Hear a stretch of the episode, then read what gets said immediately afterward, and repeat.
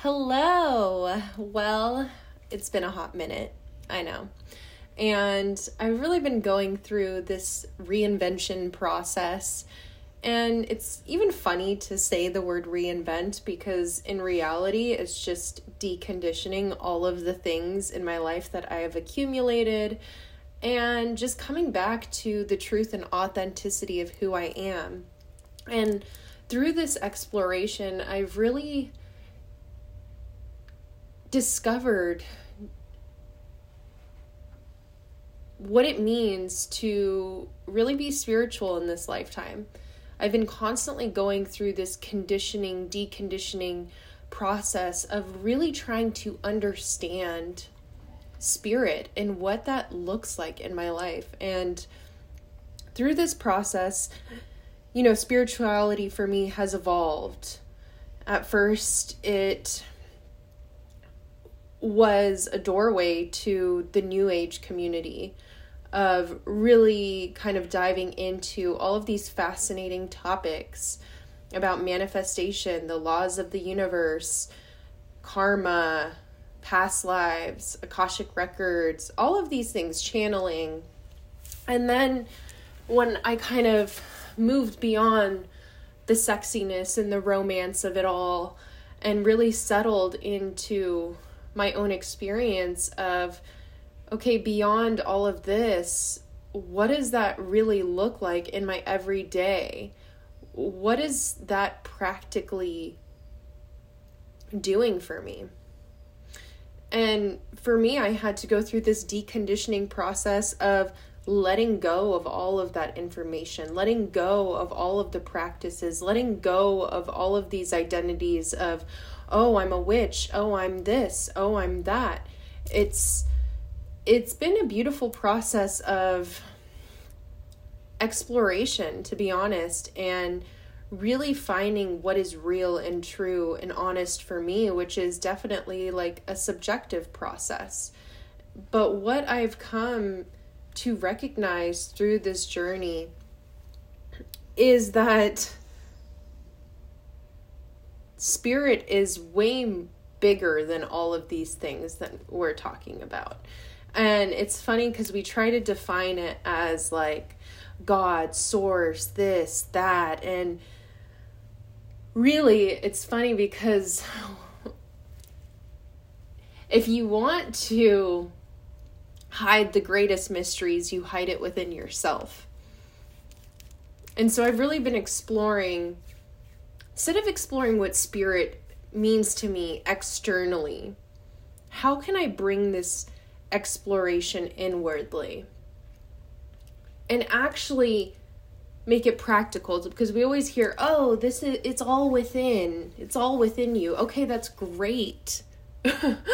But what does that actually mean? And so as i've been kind of turning my wheels for a long time about this almost driving myself crazy into borderline insanity of trying to figure out how these spiritual concepts and all of these spiritual things how do they really fit into my life? And i get down into the really nitty gritty of trying to figure it out through the mind and it's just not the way that spirit operates really. It's beyond that. It's beyond the mind. And so when i'm considering the idea of it's all within i'm like okay well practically how can i really understand that. And the way that I understand it is that spirit is much bigger than even the concept of God or source.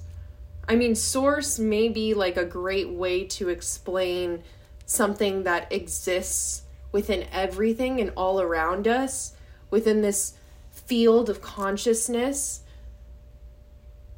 but when I'm really thinking about spirit and how that's practically being useful in my life, I'm thinking about the spirit that's within me. And yes, of course, all around me. But really coming down to the mechanics of okay, my body, there's something driving it. And people call it soul, they call it spirit, they call it consciousness. And they're like is it there's these discussions of is it the mind? Is it the body? Is it you know the higher self? What is it? Is it the soul? What is this spark that's driving us?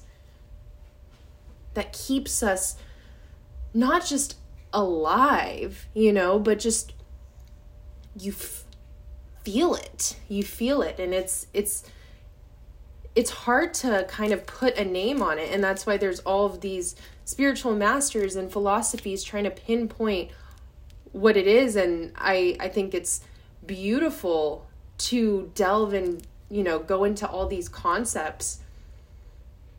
But on the most basic fundamental level there is an intelligence that is driving our bodies that is creating that electricity within our minds and within our body that electromagnetic field and so the way that i have been exploring this is really just coming back to that that this is a creative intelligence that even when I don't focus on my breathing, I breathe. Maybe not to the depth that I would like, but even though I'm not focusing on my digestive system, all of these things are happening beneath the surface because there is a creative intelligence that's speaking through every atom, through every cell, through every muscle, tissue, fiber, blah, blah, blah, blah, blah. And so I've been noticing how I've been so caught up in the mind of what it means to be living life and how to create a life and what direction I should go in and what is spirituality and what is my purpose in this lifetime. And it's all this mind game. It's all this mind game. And now I'm really looking at okay, you've done that for a long time, girl. You've done that for a long time. You've lived through the mind. But how can we take this to the next level? How can you honor that creative intelligence that has guided you throughout your whole life and you've gotten in the way. you've gotten in the way. Let's not mistake that with your mind trips. And so I've been coming back to really honoring the form, really honoring what it means to allow myself to step out of the way for this creative intelligence to guide me. And I mean, it's something that I always come back to is getting out of the mind and into the body.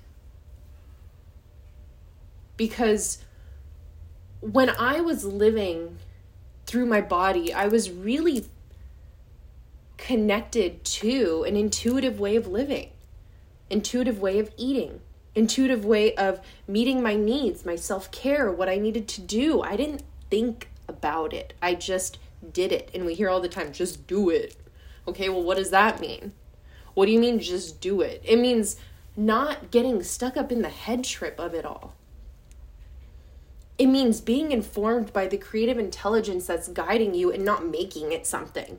Like, oh, what does this mean? Well, what is if I take that action step? If I take this step, what does it mean?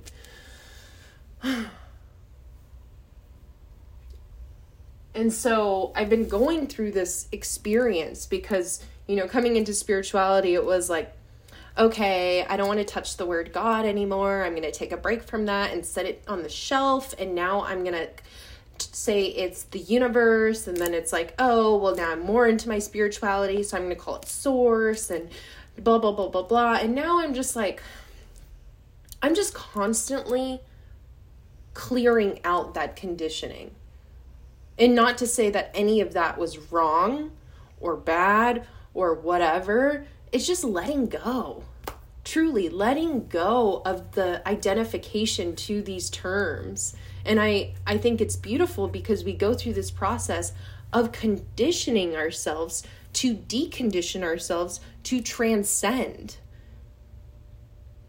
It's like we put on these costumes, we walk around in them in a bit, and we're like, eh, I'm over this character. Let me just switch to another costume. So now I'm at this point where it's like, I'm really letting go of all of this spiritual jargon, all of this charge around, you know, what is my life purpose? How do I manifest this? And da da da da da, because it's all a mind trip. Because people will tell you all of these things, and it'll be coming from you from all these different directions.